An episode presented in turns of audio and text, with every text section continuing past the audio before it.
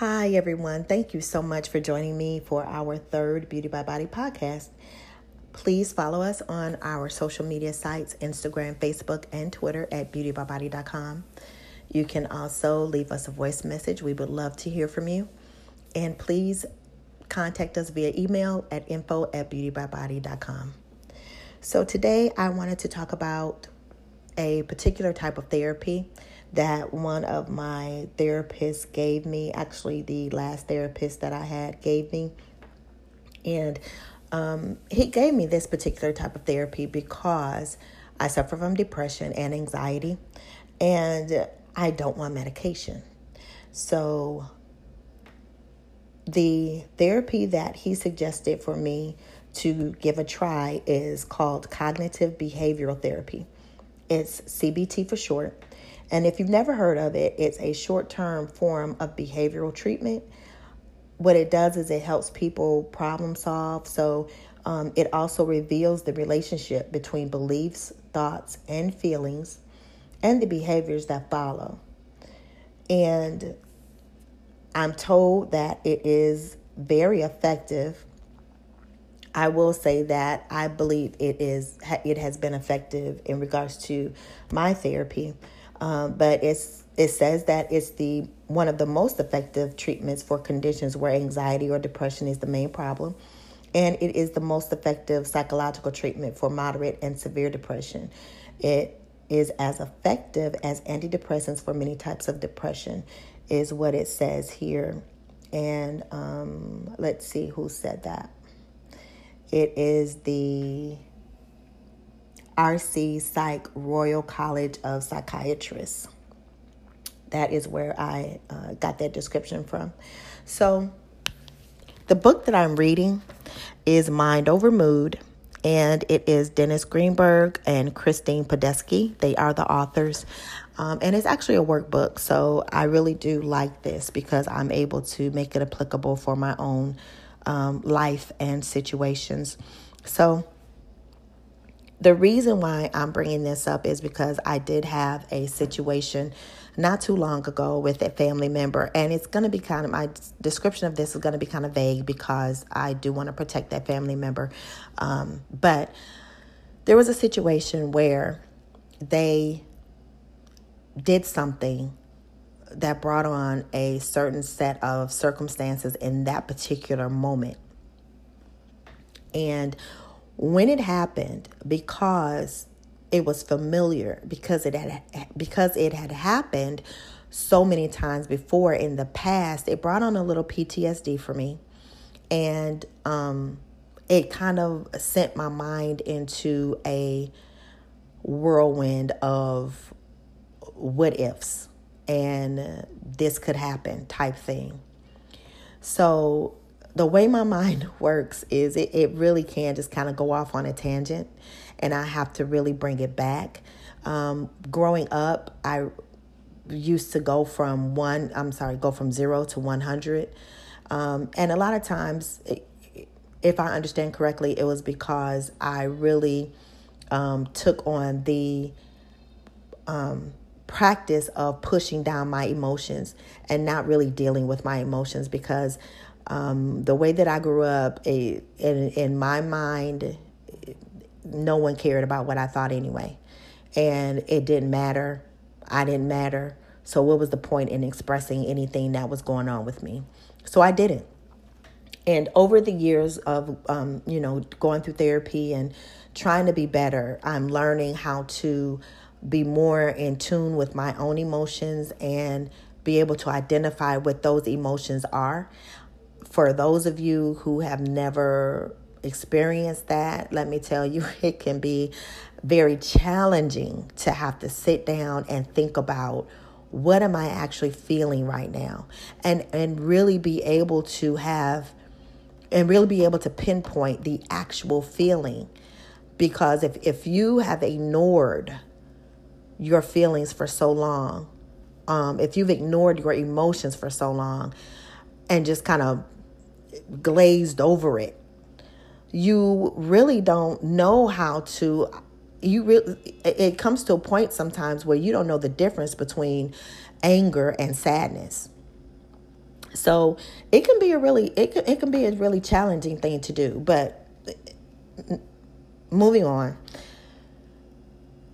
when this situation happened like i said it threw me into you know a, a certain mood and my mind automatically went to what could happen, what the outcome could be, and everything was negative. Everything was it was bad because of the past experiences, what the outcome was in those particular experiences, and this being so similar, you automatically think, okay, this is going to happen, this is going to happen, you know, and everything is going to be bad, everything is, is going to be a problem, and all of that.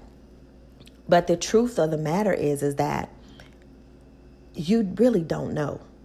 I don't know. I don't know what the outcome is going to be. I don't know because it hasn't happened. So instead of allowing my thoughts to take me down a path of negativity that's going to cause me fear and anxiety and depression, I can allow my thoughts instead to say, you don't know what's going to happen. It very well, they could just, you know, it could just turn out to where they just do this or they just do that. And those things are end up being more positive thoughts. A lot of times we want to say, well, you know, I'm just a realist. I, you know, it, this is just the reality of the situation. But isn't it that is it in fact the reality of the situation if it actually has not happened? I mean, that's that's a real question. If it hasn't happened, how is that reality?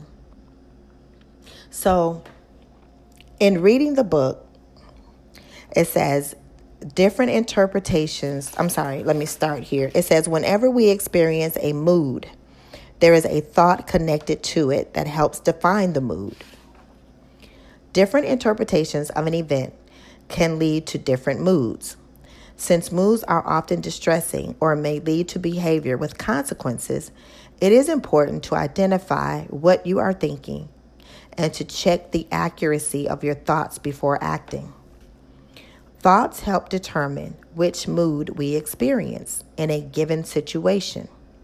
Once a mood is present, we often begin thinking additional thoughts that support and strengthen the mood. This is so true because that's exactly what I did. When the situation happened, like I said, I immediately started thinking, okay, this has happened before. We already know how this is going to go. This is going to happen. This is going to happen. This is going to happen. And I mean, I went way down the road.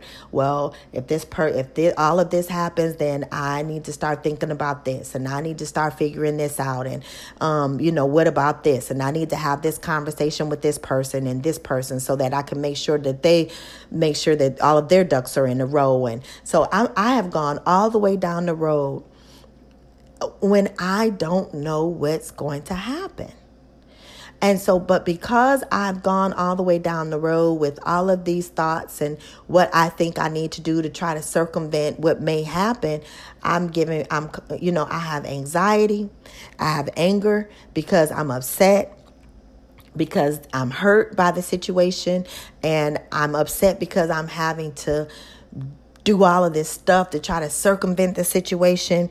I'm depressed because I'm thinking of all the negative aspects of what happened and the negative outcomes that can come about. And so, but all of this is based on something, circumstances that have not even happened yet. None of it happened. The only part that happened was what that person did and and what the outcome was in that e- at that immediate time. That's it.